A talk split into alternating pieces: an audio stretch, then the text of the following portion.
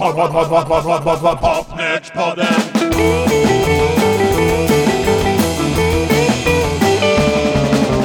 Pod, pod, pod, pod, pod, pod, pod, pod, Popnördspodden.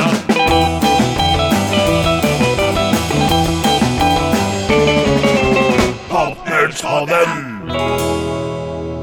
Ja men Uffe, då är det väl dags för avdelning två när det gäller Norges popmusikliv på 60-talet va? Jajamän Åke, så är det! Och den här gången ska vi börja programmet med att kolla lite grann på liksom de svensk-norska relationerna och eh, förbindelserna. Och liksom, vad var det som tog sig över till Sverige, till exempel? Ja, det var väl Wizards och Pussycats. Det är väl dem? Mm, men det fanns allt fler. Vi ska börja med en låt som slog i Sverige nästan, tror jag, innan den slog i Norge. Den var tvåa på 10 topp hösten 1963. Det var några grabbar från Eidsvoll som hade startat bandet året innan, när de slog ihop The Comancheros och The Allround Boys och blev The Sunbeams.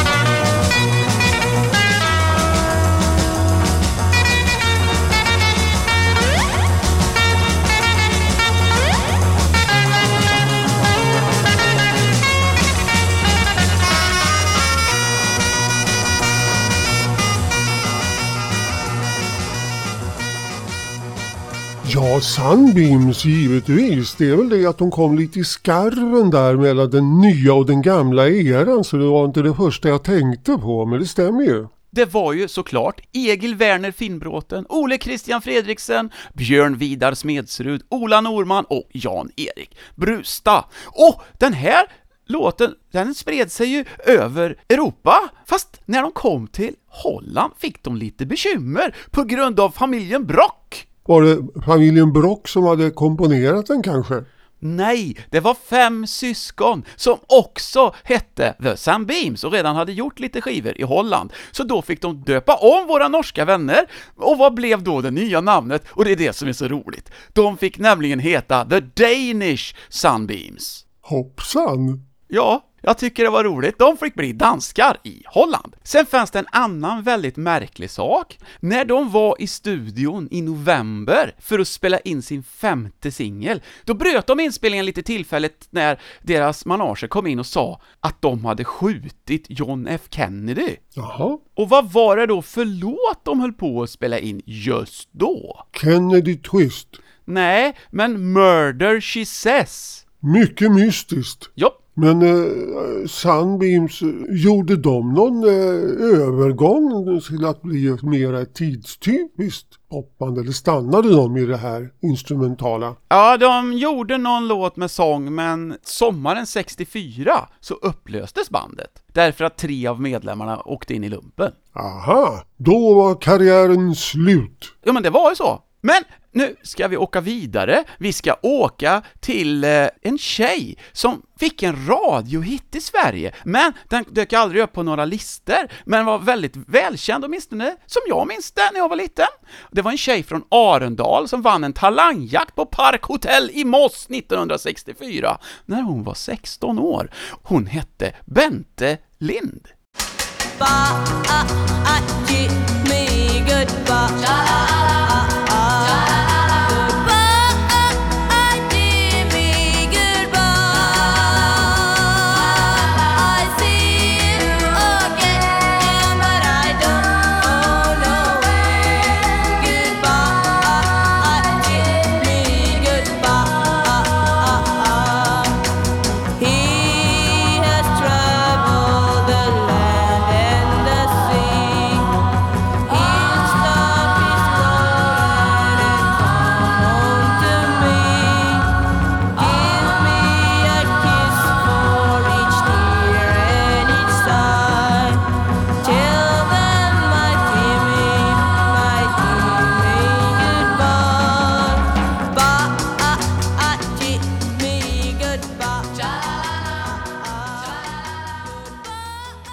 Bente Lind. Du kommer inte ihåg den här?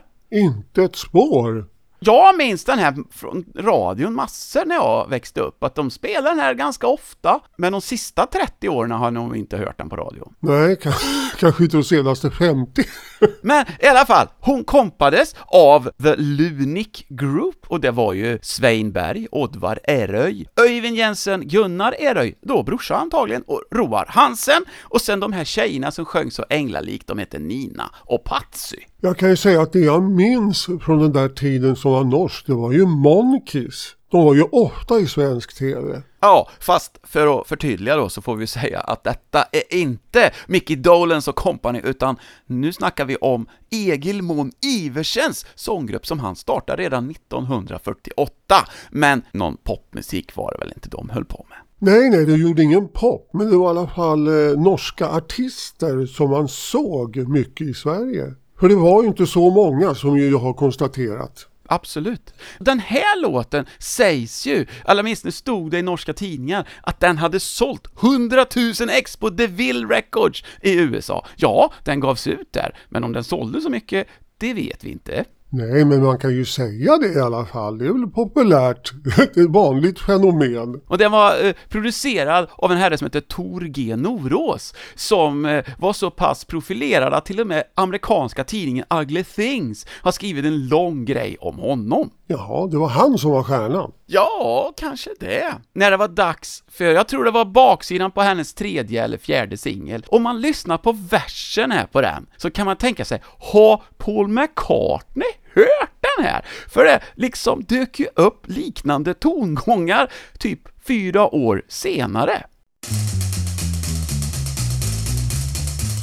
We used to be together when we grew up, Joe. We used to be together all the time.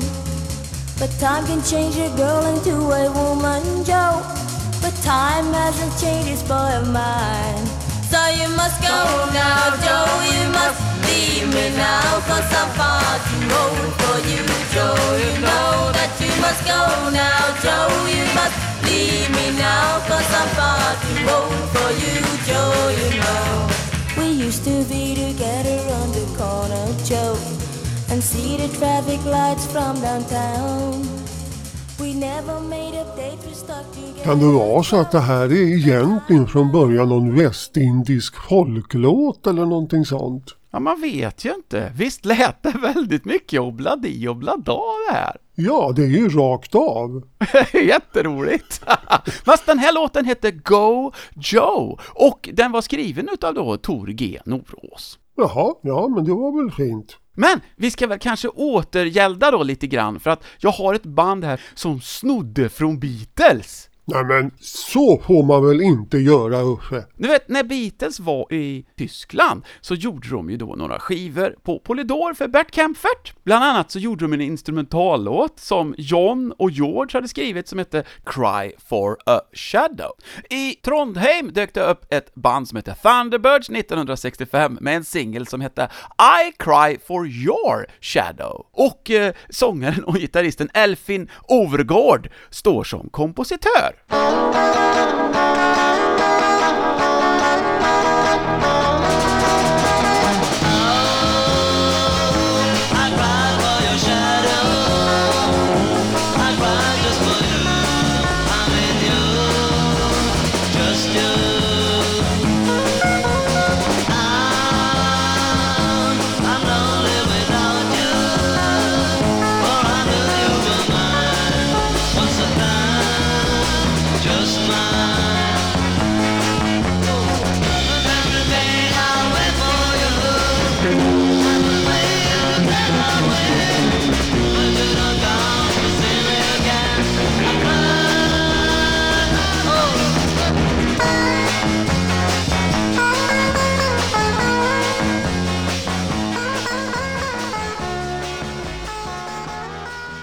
Är det inte så här med Cry for a Shadow att det var att George Harrison försökte planka en Shadows-låt men han misslyckades totalt så det blev en egen istället? Ja, delvis så tror jag, men tydligen var det så här att när Beatles var i Hamburg i slutet på 1960 så hade Shadows precis släppt uppföljaren till Apache och det var Man of Mystery och Beatles ville lira den, men de hade inte hört den! Fast då hade de en kompis som också var där och spelade, Rory Storm, som ledde The Hurricanes, där en viss Ringo Starr spelar trummor.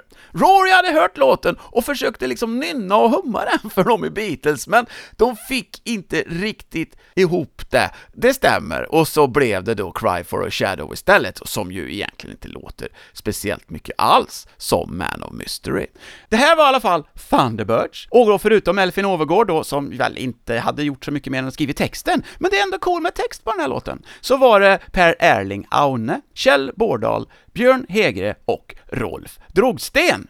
Nu tänkte jag gå vidare då till en som faktiskt blev tvåa på 10 topp, precis som Sunbeams. Och det här är ännu tidigare, det var nämligen på den allra första 10 topplistan 1961 som vår vän Ragnar Asbjörnsen blev tvåa. Du vet ju vad han kallar sig, Ray Adams! Jaha, han hette Ragnar ja. ja. Och han var ju halvsvensk, för hans morsa var ju från Sverige. Men räknas han som norrman då? Ja, det är ju frågan. Han var dessutom syssling med boxningsvärldsmästaren Ingo Johansson. Ja, men det gör ju honom till ursvensk.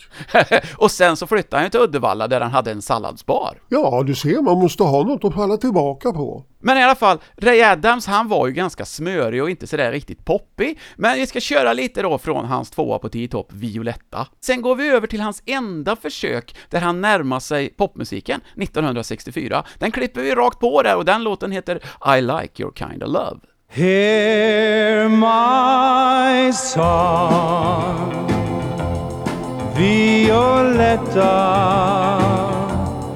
Hear my song beneath the moon.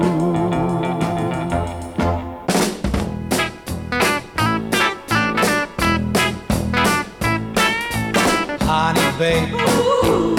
Mm, honey, babe. Mm, honey, babe. I like your kind of love. Let's go, baby, let's go. Honey, babe. I like the way that you walk by. I like the way you swing your eye. I like your kind of love. Let's go, baby, let's go. Well, well, well. Ain't it swell? Can't repeat. Nu ska jag avslöja. Tidningen Love, Ja, de hade ju någon idollista där man kunde skicka in och rösta. Och så kunde man vinna en skiva, det måste vara 63 någonting. Och så vann jag en Ray Adams, Det tusen sjöars land. Och då måste jag säga att jag var ju lite besviken, jag hade ju hoppats på en Beatles. Du hade hoppats på en Beatles, men fick det tusen sjöars land. Men då är det ju lite bra då att nästa artist faktiskt har spelat in någon liknande melodier, men han eh, hade ju 10 000 röda rosor 1968. Men tio år tidigare var han ju Stavangers rockkung. Va? Jan Höjland? Jajamän! Och sen kom ju han till Sverige och slog sig ihop med Lennon the Falcons, och han fick ju en superhit med Natt i Moskva. Men 1964 gjorde han ett litet återfall i rock'n'rollen tillsammans med det dåvarande Falcons, för det var så att hans manager Åke Gerhard, som också var manager för Hepstars, han satte ihop ett nytt Falcons för varje turné. Och just den här gången så var det, förutom kapellmästaren eh, Kai Vallare, tre gubbar ifrån Uppsala-bandet The Mavericks. Lasse Söderlind, Ola Olin och eh, Christer Jarlstrand. Lite udda om man tänker på Jan Höjland, men här kommer han att tolka Little Richard, och så har han lagt in en egen vers också. Det tycker jag är cool. Well Sally has a lot on the ball, and nobody cares if she's long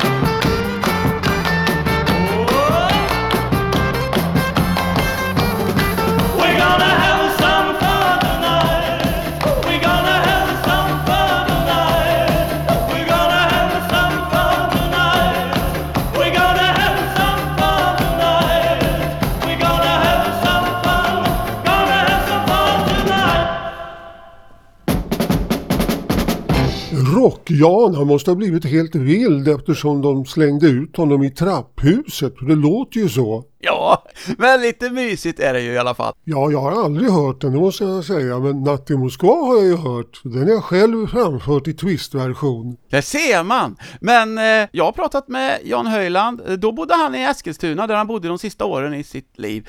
Och han spelade med väldigt många svenska band under åren och många utav dem hette Falcon, så vi ska ha ett särskilt program sen, där vi ska gå igenom den oerhörda röran bland alla Falcons varianter. Franchising som det heter. Ja, men jag tänkte då gå vidare med en utav de killarna som faktiskt fick göra rock'n'roll-skiva i Norge på 50-talet. Det var ju egentligen bara fem stycken. Vi spelade ju tre utav dem, Rocky-Pelle, Per Elvis och Roald Stensby förra gången, och så var det dessutom då Odd Gisslöjl och en kille som var född i New York av norska föräldrar och sen kom hem i 15-årsåldern till Oslo igen. Han hette ju Jan Rode.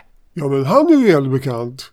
Och han hade startat ett band som hette Cool Cats och de fick göra Lotta Lovin 1959. Och sen i januari 1960 fick han åka till England och spela in en singel med engelska musiker. Och då står det på skivan Jan Rude Orchestra, directed by Charles Blackwell. Det är ju kult. Ja, och så här låter So Shy.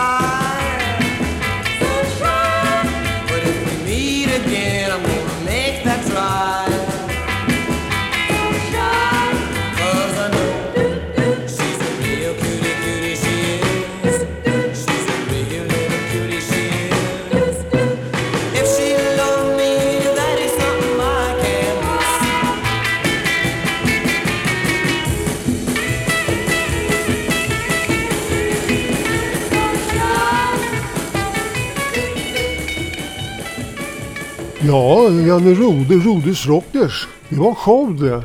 Ja, det var det verkligen. Men om vi då fortsätter på historien där vi var 1961, så i slutet på året, i december, så kom Jan Rode till Sverige. Han gjorde väldigt bra ifrån sig på Nalen, så han fick svenskt skivkontrakt på Joker. Han satte ihop ett svenskt band som hette The Twisters också. Trots att det står Twisters på skivan så fick inte de vara med och lira, utan där är det Karl-Henrik Norins orkester, som väl vid den här tidpunkten innehöll en norsk gitarrist, John Kongshaug, i och för sig då. Och eh, Karl-Henrik Norin själv, han eh, hade ju ett alias här, Hank Charles. Ja, ett namn som kommer fullt naturligt. Dagen före julafton 1961 så gick de in i studion och spelade in fyra låtar som släpptes sen i januari och vi kör den evigt coola Scandinavian Twist. Norway, Sweden, Denmark, Finland,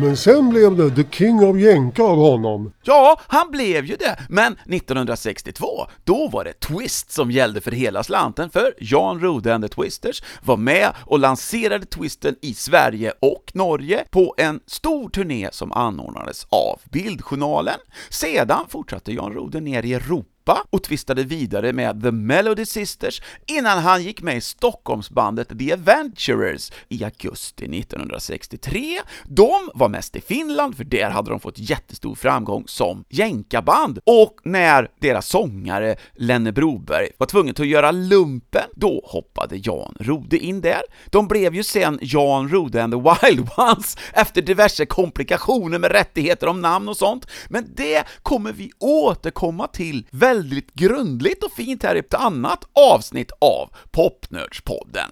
Så vi går raskt vidare till basisten i hans kompgrupp då, The Cool Cats, för han tog sig ju också till Sverige 1964. Jaha, vilken figur var det då? Han hette Eirik Wangberg och första gången som jag känner till att han åkte till Sverige, det var 1959, för Eirik var väldigt sugen på att skaffa en elbas, men i Norge gick det inte att köpa någon.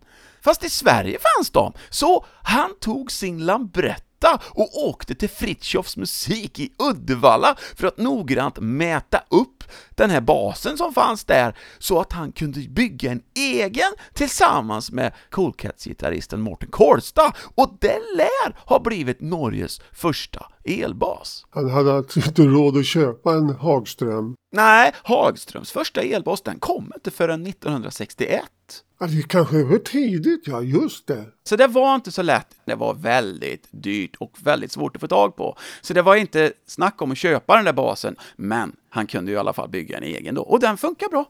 Eirik hade bestämt sig för att flytta till USA för att studera till ingenjör, men det tog ganska lång tid att få immigrationspapperna från amerikanska myndigheterna. Så under tiden så lockade Jan Rode över Eirik till Stockholm och Rode fixade också så att Eirik fick provspela med The Noisemen som precis hade blivit av med sin basist Tor Krantz.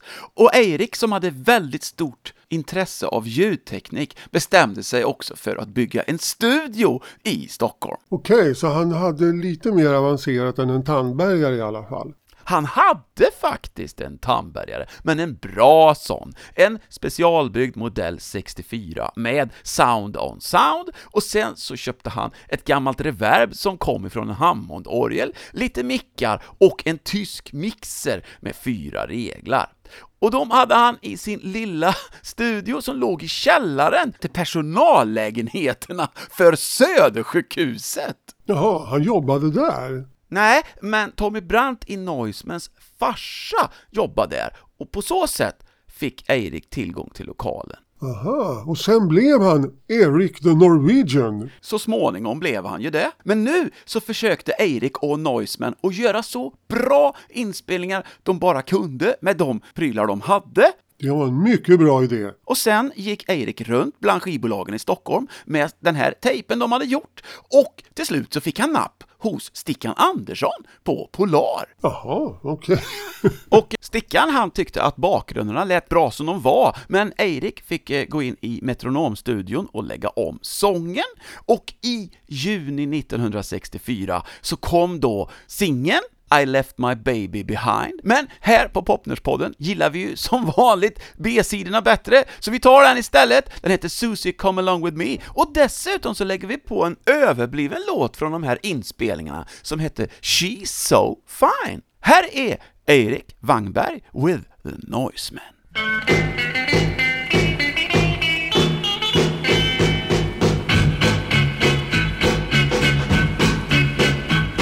I'll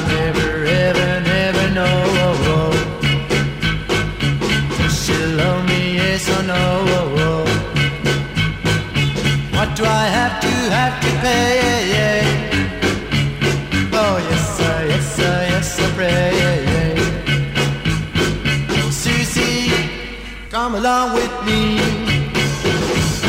Oh, oh, I love her so. Oh, oh, I miss her so. Oh, oh, I tell her that I, I'm all alone and sad.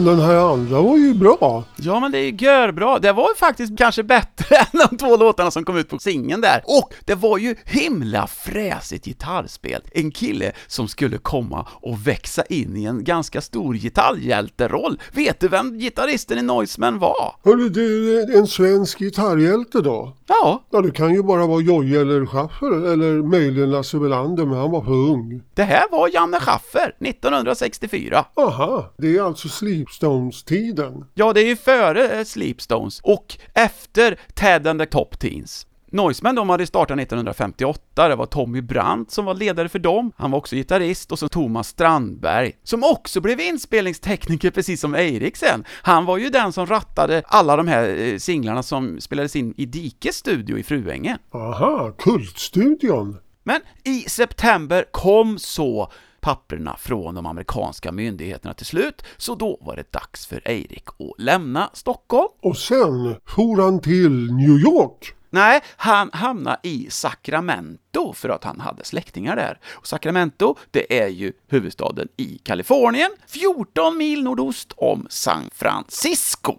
Men Eirik, han tänkte inte ge upp det här med musiken, så att han skeppade över hela inspelningsutrustningen från Stockholm till USA. Och nu ska vi spela en låt som Eirik gjorde hemma i vardagsrummet hos gitarristen Russ Olsson. Och dessutom hade de med trummisen John Sorg, men de kallade honom för Gulasch, för han kom ifrån Ungern från början. Ja, det skramlar på ganska bra här från 1966. Härlig fuss på Every Night I Dream a Little.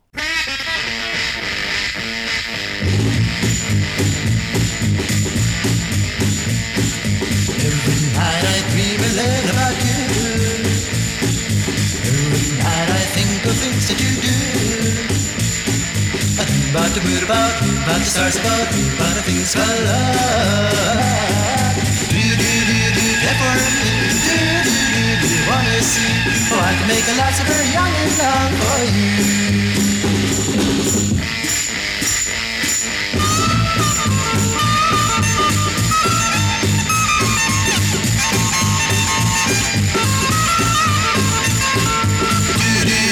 care for me? Do, do, do, do you wanna see? Oh, I can make a life so very young and long for you. Every night I dream a little about you.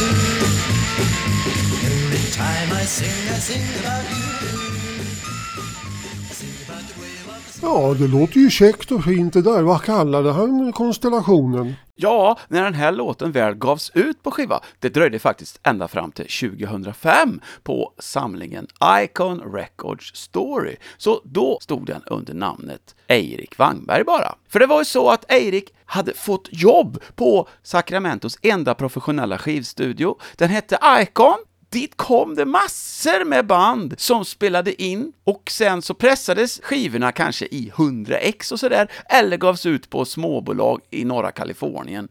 Men väldigt, väldigt obskyra och superdyra nu för tiden. Och detta gav Eirik jätte mycket värdefull träning på jobbet som tekniker. Och han fick även producera lite grann. Så det var väldigt värdefullt det här när han ville söka sig ett steg uppåt i karriären. Och han hade siktet på att hamna i någon av studierna i Los Angeles. Och faktum är att han lyckades i februari 1967 när han fick jobb på den relativt nystartade Sound Recorder Studio i Hollywood. Och redan första dagen så var det en session med Ricky Nelson. Oj. Och sen fortsatte det av bara farten. Jag ska räkna upp lite artister som han var med i studion med.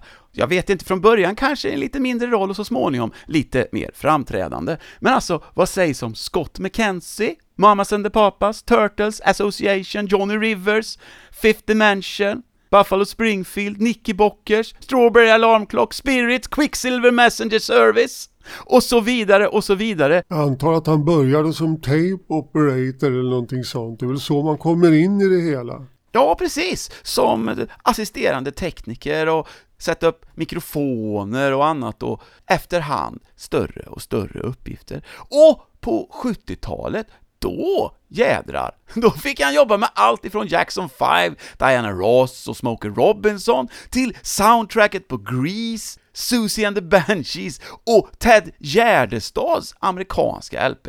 Men hans stora grej, det var väl ändå när han satt i några månader ihop med Paul McCartney och gjorde LPn Ram. Och det var där han för första gången fick namnet Eirik the Norwegian. Då hade han kommit upp sig. Ja.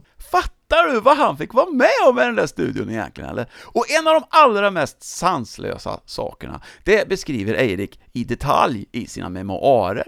Det var alldeles i början på tiden, på Sound Recorders, när de höll på att spela in Beach Boys LP Smile. Då knackade det på dörren, och där står Paul McCartney och John Lennon Aha. Snart så hamnar Paul McCartney vid pianot i studion och drog någon av låtarna från Beatles kommande album Sgt. Pepper och sen satte sig Brian Wilson bredvid Paul på pianopallen och knuffade honom lite åt sidan och körde den här låten från Smile.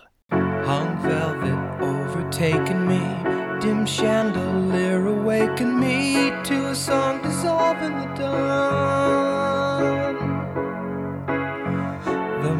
Music hall a costly bow, the music all is lost for now to a muted trumpeter swan. Colonnaded ruins dawn.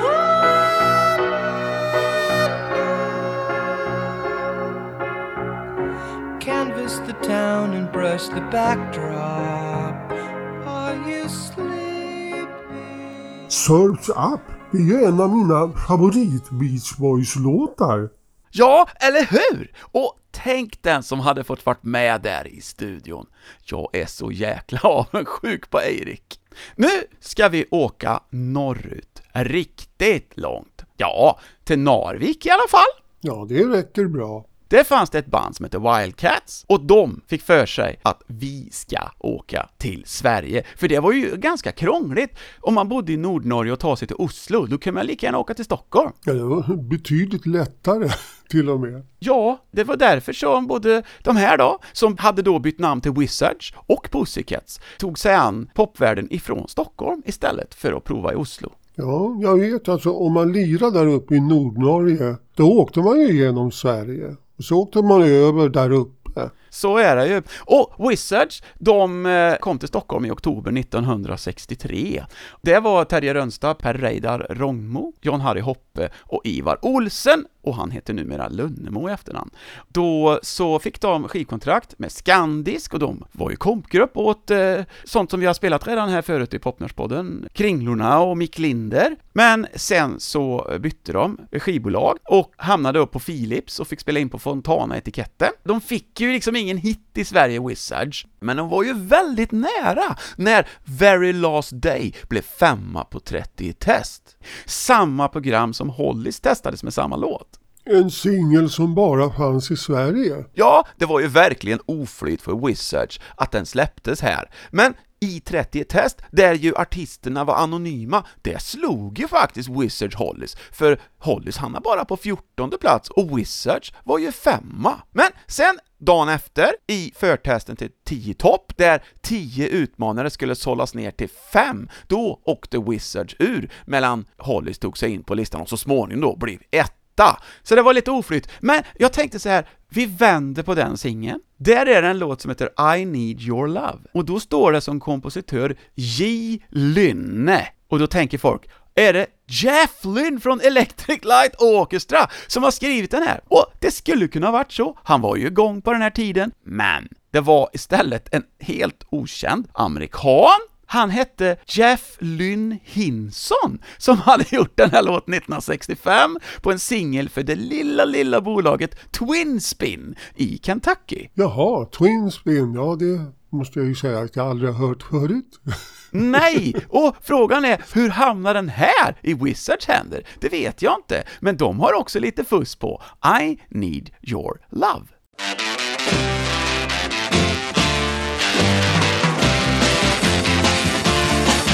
Oh, I need your love.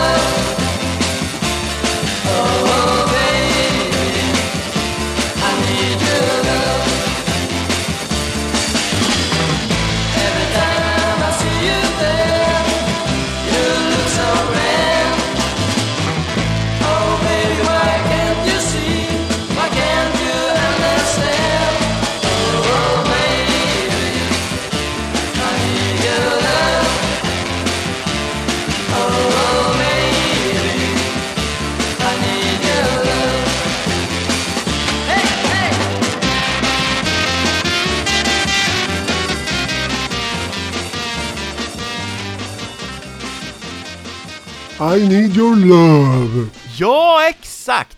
The Wizards. Och det var ju en liten rolig grej också där mellan Wizards och Jan Rode. För det var ju så att Jan Rodes kompgrupp då hette ju The Adventurers i Finland. Men i Sverige kunde de inte heta Adventures, det gamla Adventures fanns ju kvar i Sverige, så då skulle de ju byta namn. Så då tryckte Jan Rode och hans kompisar, de tryckte upp affischer där det stod Jan Rode and the Wizards. Som de sen fick bränna symboliskt. Ja, det fick de göra, för att det var, då hade ju Wizards faktiskt hunnit registrera sitt namn innan det. Så där stod de med lång näsa och så fick bli Jan Rode and the Wild Ones istället.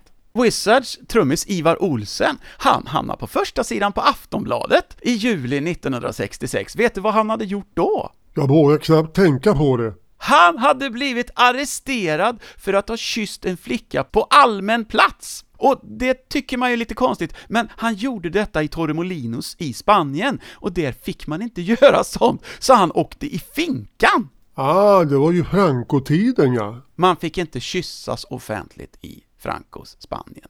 Sen när det var dags sommaren 67 för Wizards sjätte och sista svenska singel, och de gjorde ju inte en enda skiva i Norge. Ingenting kom ut i Norge. Aha, inte en enda singel. Vad märkligt för ett norskt band. Ja, de fick göra norsk TV, något som heter Popcorn med eh, Sonny och Cher, men de gjorde inga skivor i Norge. Det är därför Wizards skivor är så jättedyra nu för tiden, därför att norska samlare vill ha dem och de kom i små upplagor i Sverige. Och nu ska vi spela den låten som har högst status då bland skivsamlarna och som har gjort att de är så jäkla dyra. Den har ju dykt upp på massa samlingar och sånt. B-sidan på sista singeln, den heter See You Tonight och det var Ivar Olsen som skrev den låten och det är även han som sjunger, så det är ju lite härligt, eller hur? Med en trummis som frontar. Det händer hör sällan.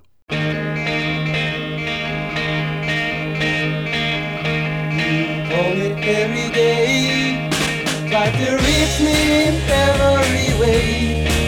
I say, hey, hey,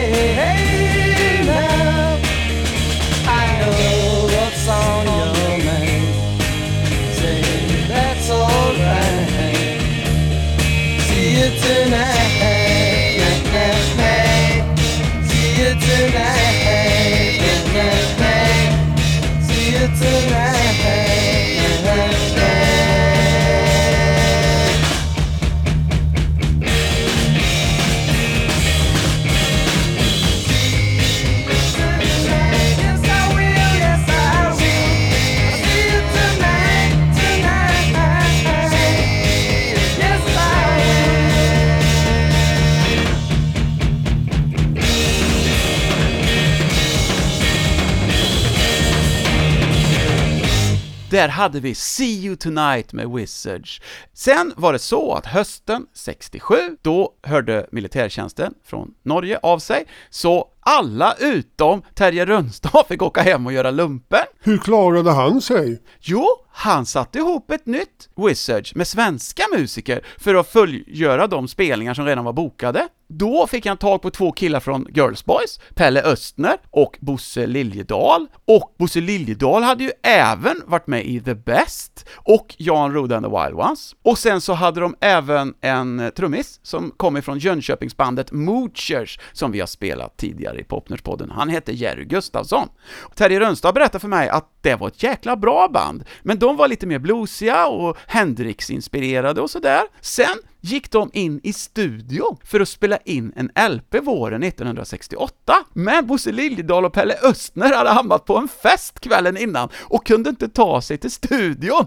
Så att inspelningen blev inställd och sen skulle de spela in en gång till och då kom inte alla medlemmarna heller dit. Så då blev vi petade av skivbolaget, berättar Terje för mig, och då upplöste han Wizards. Låter som det inte var något att satsa på det där bandet. Det var ingen ordning och reda. Men han sa så här till mig, det var synd att det inte blev någon LP, för det var ett väldigt bra band när alla var nyktra. Men de kom ju inte och de var inte nyktra. Där har vi svaret. Men hur länge kämpade dessa Wizards i Sverige innan de fick ge upp? 63 till 68, för fem år i Sverige. Oj, det var ju lång tid. Ja, Sen kan vi nämna då att Bosse Liljedahl fick ju faktiskt framgång sen. Han var ju med i Blue Swede som var etta på USA-listan med Hooked on a feeling med Björn Skifs. Ja, honom gick det bra för. Men sen så gick det inte så bra för alla de här, så alla tre svenskarna i Wizards är ju döda nu. Jaha, och de, och de norska medlemmarna, fortsatte de att spela? Nu för tiden så tror jag Terje Rönnstad säljer köksinredningar, det var det han höll på med, sa han. Ivar Olsen, trummisen då som sjöng på den här låten, han bor i Solna, men de andra bor i Norge. Nu var det så här då att eh, Wizards, de var från Narvik, nu ska vi åka ännu längre norrut, till Tromsö, alltså samma ställe som Pussycats var från, som vi spelade i förra programmet. Det kanske var ett riktigt mecka för pop. Vad fanns det annars att göra där uppe egentligen, mer än att fiska och jaga säl? Jaga säl, fiska och spela pop, ja men det är ju en tillvaro det också. Men det här var ett band som faktiskt hade ett fint namn. De hette Modsman Sect. Sekt borgar ju för kvalitet. Så är det! Och kvaliteten är den egna låten Was It Me från 1967.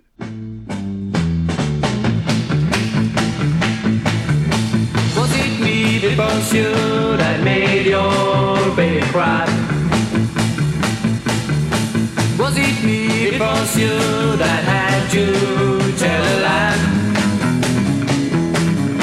It must be that you bad. Oh, could you then be glad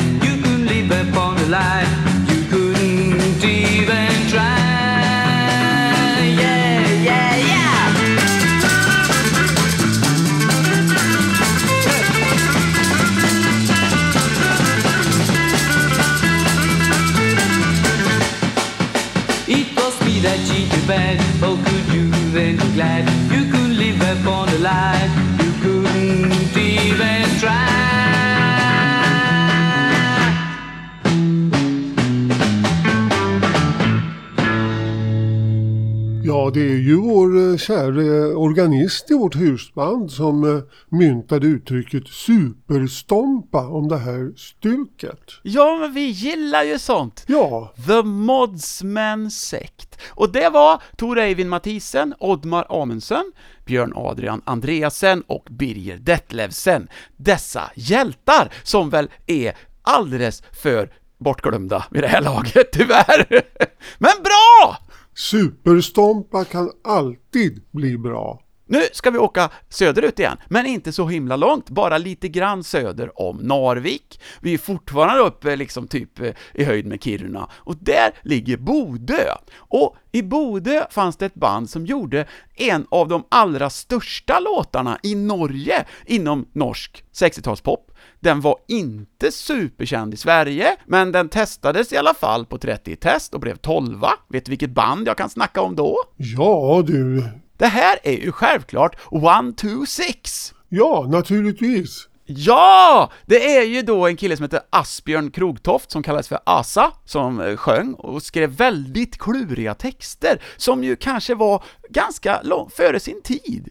Rätt spännande saker som han klurade ihop. Och sen så var det Gunvar Marken, Oddvar Hansen och Roger Saxenvik. De hade startat det här bandet 1965. Då hette de Blue Flames. Och med sin andra singel, som hette Graveyard Paradise, tog de sig ända upp på tredje plats på VG-lista, som var den listan som gällde i Norge. The pale white collar gentlemen, they're coming side by side. The holy court of justice to a meeting in the night. They do not talk, they do not smile, they think and that's enough. They will not make their judgment till the moon rises off above. And of a thousand soldier boys, at last they've made their choice. Another victim soon arrives at graveyard paradise.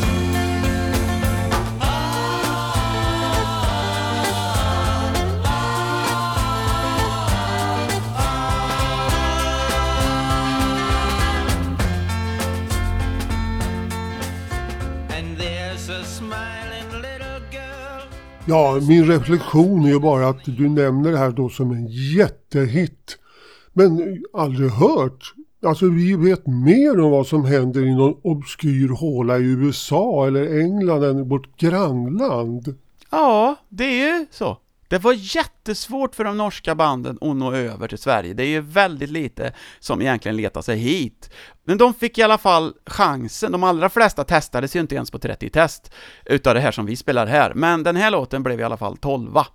De fick en låt till på topp 10 i Norge med sin fjärde singel, den hette Elisabeth, och den var faktiskt delvis inspelad i Sverige, de la på körsång och stråkar i Sverige på den. Resten var inspelat i Norge, men lite roligt var det för att Björn Ulvaeus var med och körade på Elisabeth med One, Two, Six. 1968 så splittrades de och Asa Krogtoft startade då ett band som heter Taboo, som också gjorde några coola skivor, och där ingick Sverre Kjellsberg från Pussycats, men det var ganska kortlivat och sen 68 så blev det ett nytt band som eh, Sverre och Asa startade och då var även Jimmy Åsegg från Pussycats med i det också, det hette The Clan. Men jag tror inte ens de gjorde några skivor innan de upplöstes. Men det fanns ett band till i Bodö som gjorde skivor. Det var faktiskt så att gitarristen i One to Six, Gunvar Marken, hans brorsa, som hette Odd Jarle Marken, var trummis i ett band som hette The Few. Och då är det ju inte The Few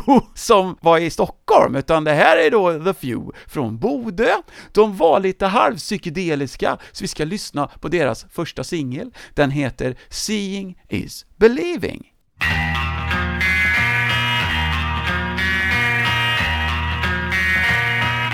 Everybody tells that a friend of me's broken for the first time. I don't know.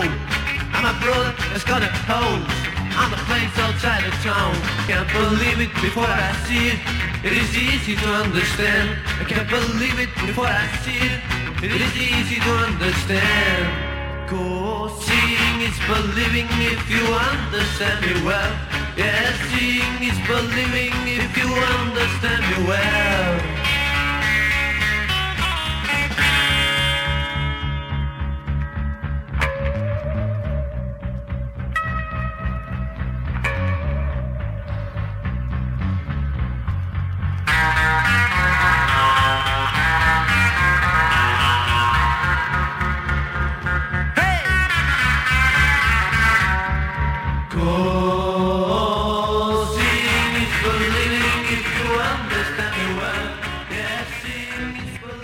Ja, jag vill även påpeka att em, ett av mina absoluta favoritband, The Trashmen, de har ju sina förfäder i Norge. Ah, Tony Andreasen och Dal Winslow. Ja, det sa de ju till och med när de lirade på Debaser. Det ser man! Ja, det låter ju faktiskt som de skulle ha skandinaviska rötter, ja, och det stämmer ju då. Mhm. Och då tänker jag även på Rosli. Greg Rosley i The Sonics, ja. Det här var i alla fall The Few från Bodö. Det var Georg Davidsen, Viktor Tideman, Börje Jansson och då Odd Jarle Marken. De hade startat som The Fakers och då hade de med en blivande stor vissångare i Norge som heter Halvdan Sivertsen och jag kommer ihåg honom väldigt väl när han var med i som ju gjorde några tv-program som även visades i Sverige, som jag tycker var skitbra. Där Halvdan var med tillsammans med Öystein Sunde, Jan Eggum och Lill-Björn Nielsen. Det får ni kolla upp. Gitarrkamraterna. Jan Eggum var ju inte bara artist, han hade ju dessutom skrivit Norsk pop och rocklexikon, en gigantisk bok. Sådana tilltag gillar vi här på Popnörspodden. Ja, vi håller upp den här framför mina ögon och det är en härlig syn. Ja! The Few, som då alltså hade samma namn som ett band ifrån Stockholm. Och i Norge var det faktiskt ganska mycket band som hade samma namn som de i Sverige. Vad det kunde bero på, det vet jag inte. Men jag har en bok om poplivet i Trondheim, där det finns en jäkla massa band uppräknade. Och här har vi några band som inte är svenska, även om man kan tro det. Shamrocks, Telstars, Panthers, Cool Candies och, håll i dig nu Åke, Flamingokvintetten! Alla de banden fanns i Trondheim! De kanske tänkte så här att ah, det är ingen som märker om vi tar det här namnet. Jag tycker det är jättekul. Men då när vi är i Trondheim ska vi ju då kolla in poplivet där också. Där sjöd det verkligen om poplivet. Och 1967, då gjorde Columbia på sin underetikett Poppy Sound en riksomfattande tävling som hette ”Norges mästerskapet i pop. Och då visade det sig att de som vann, de kom ifrån Trondheim och de hette The Firestones.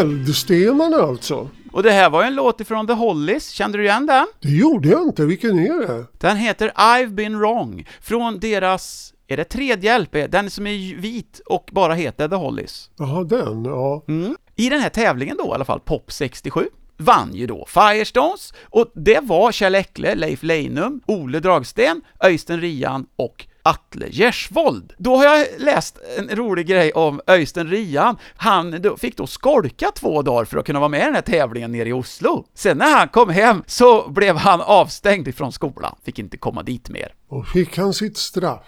Eftersom de skrev stort om det i tidningarna var det svårt att dölja att han inte låg sjuk hemma. På den här tävlingen då var det faktiskt ett band till ifrån Trondheim som var med, som kom tvåa. Så jag tänkte vi ska spela dem också. De hette Music Group, och det kan man ju tycka är ett konstigt namn att välja, men de gjorde i alla fall så att de stavade på ett innovativt sätt. M-E-W-S-I-C-K,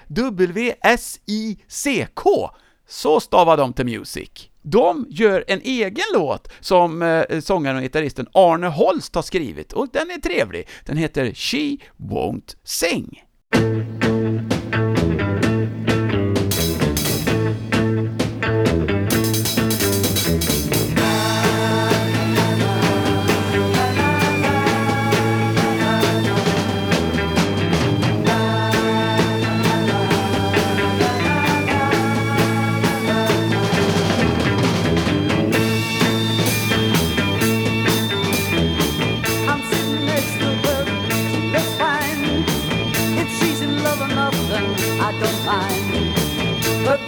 Just a little silly thing. Though she's fine, she'll never, ever sing. Walking, talking jokes, she won't go it, sunny weather. But those are the things she must leave, yes, should go together.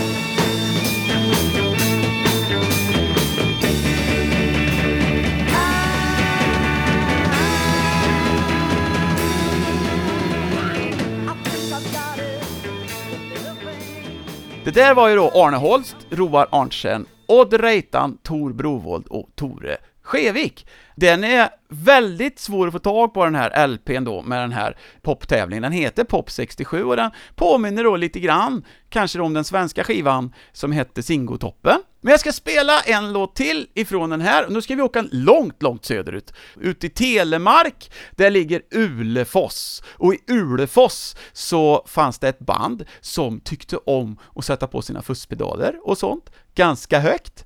Detta är The Others.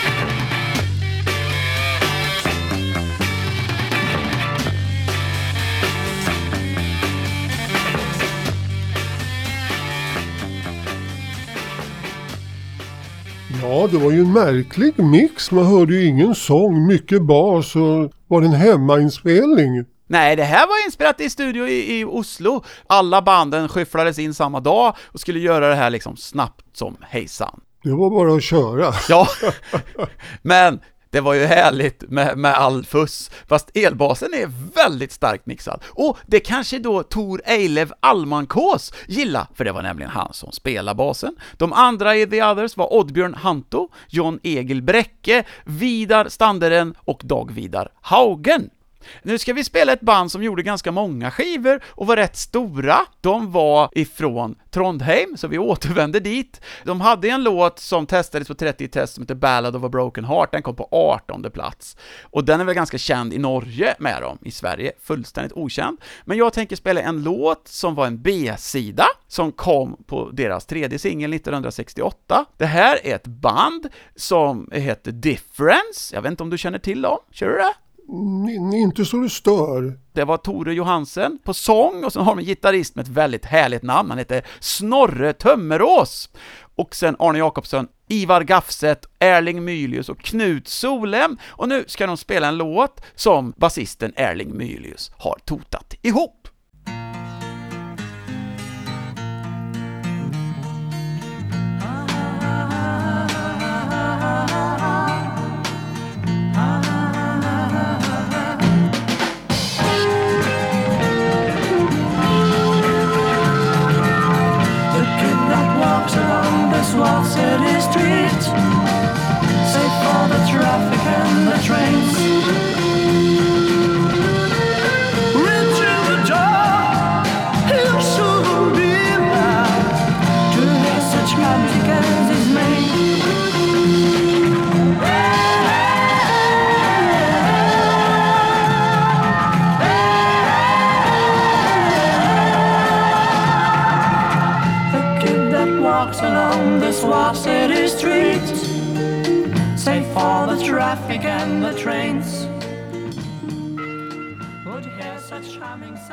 Difference med Sweet Sounds Everywhere. Det var en del som trodde att de skulle bli det nya stora bandet inom norsk pop efter debutsingeln Tree of Love, men så blev det aldrig.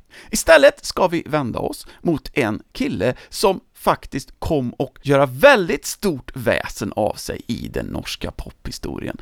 Främst på 70 och 80-talet, men han var ju faktiskt igång redan på 60-talet som basist i ett band som hette Little Stones, men sen bytte de namn till Enemies och fick göra skivdebut som kompgrupp till den åttaåriga barnstjärnan Anne-Mette Pålsrud. Sedan fick de göra lite skivor på egen hand, bland annat en LP, men det slog aldrig riktigt för Enemies, och när gruppen upplöstes så tog vår basspelande vän chansen att hoppa med i ett engelskt band. Har du någon aning om vilket det kunde vara? Jag kan inte lista ut vad det var. Det här vi pratar om nu, det är Jan Teigen, Var med ett engelskt band? Red Squares, som var så stora i Danmark. Jaha, var han med där? Det visste inte jag. Var det på sluttampen? Ja, sista singeln är han med på. Och det är ju ditt favoritband. Ja, och därför såklart vi måste spela det med Jan Teigen istället för Ronny Martin där på sång då, vid sidan av Jordi Gary och här är Red Squares med Good News.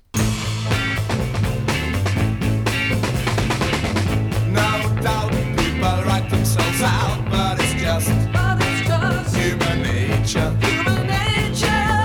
I'm straight, so I'm, I'm straight.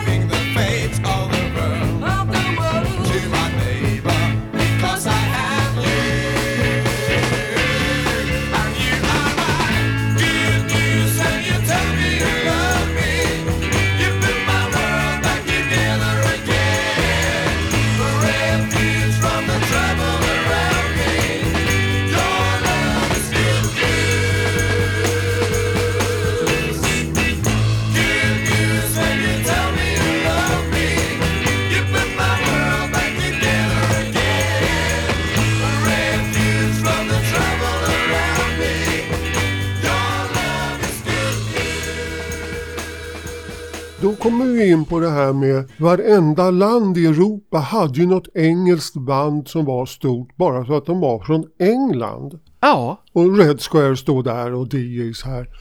Men vad hade Norge? Ja, de hade ju inte riktigt på samma sätt faktiskt. Scorpions var där och gjorde någon skiva, men de hamnade ju sen istället i Holland och blev större där. Och, och även Ken Levy and the Phantoms var i Norge innan de kom till Sverige. Ja, de fortsatte vidare! De, för det är så här, i Norge är det ju en väldigt begränsad publik och det är svårt att ta sig mellan olika spelställen och sånt, så att när de har varit i Oslo ett tag så har de liksom lirat klart där, så det kanske inte funkar för ett band att lira igenom och vara stora på grund av logistiken i Norge. ja, det är klart, då måste man ju åka färja om man ska upp norrut och eh, väldigt mycket jobb. Det var det också som gjorde att många norska band liksom la ner ganska tidigt, för att när de hade valsat runt många gånger på samma spelställen, så var ska de ta vägen sen? Om de inte lyckas ta sig utomlands? Okej, det fanns ingen framtid där riktigt om man ville göra sig en karriär som utländsk eh, superstar. Ja, jag gissar på det, det kan vara så enkelt alltså. Men Red Squares, en B-sida från 1969,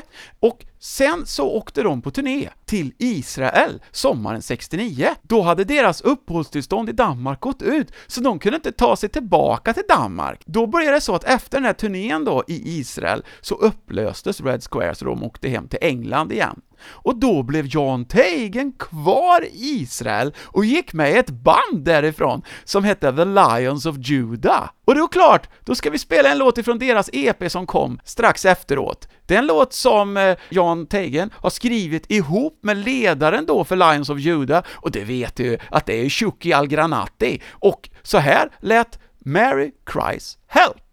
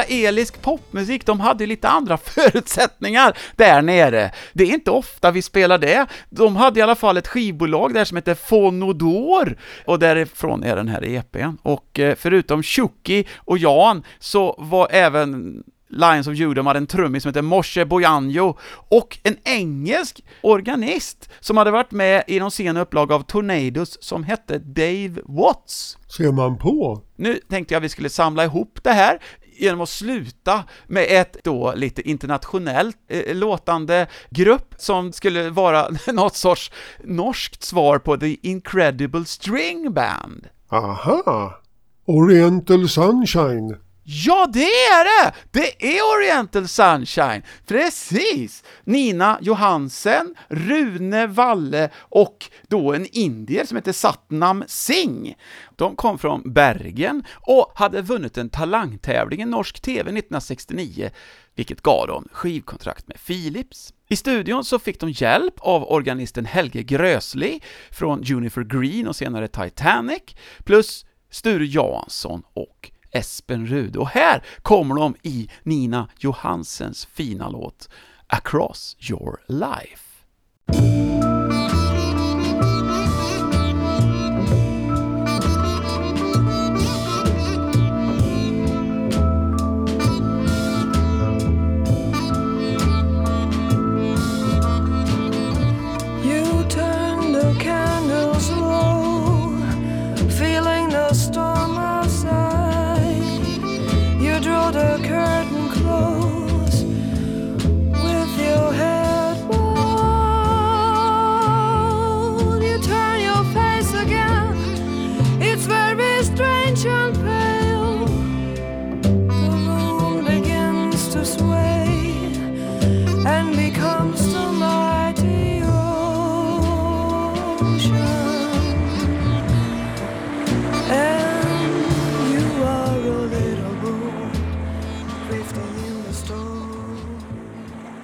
Men den där var lite härligt psykedeliskt. Ja, visst var det. Han som spelar sitar här, Rune Walle, han fick ju en karriär i USA sen. Ser man på, vad gjorde han då? Han gick med i countryrockgrupp som hette The Ozark Mountain Daredevils. Men det är ju ett etablerat band. Just det! Jaha, där ser man. Det finns hopp hos alla. Ja, det gör det! Då känns det ju som att nu har vi verkligen botaniserat i det norska. Det finns ju massor mer band som vi inte har spelat, men någonstans måste man ju liksom dra gränsen. Det är ju så. Så nu finns det väl inget annat än att säga som vi brukar säga, nämligen hej hej! Hej hej!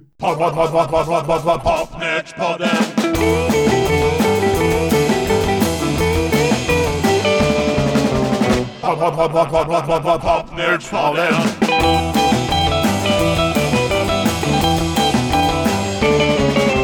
Popnördspodden. Du har lyssnat på Popnördspodden, ett program med Ulf Henningsson och Åke Eriksson. För det tekniska stod Dennis Olsson.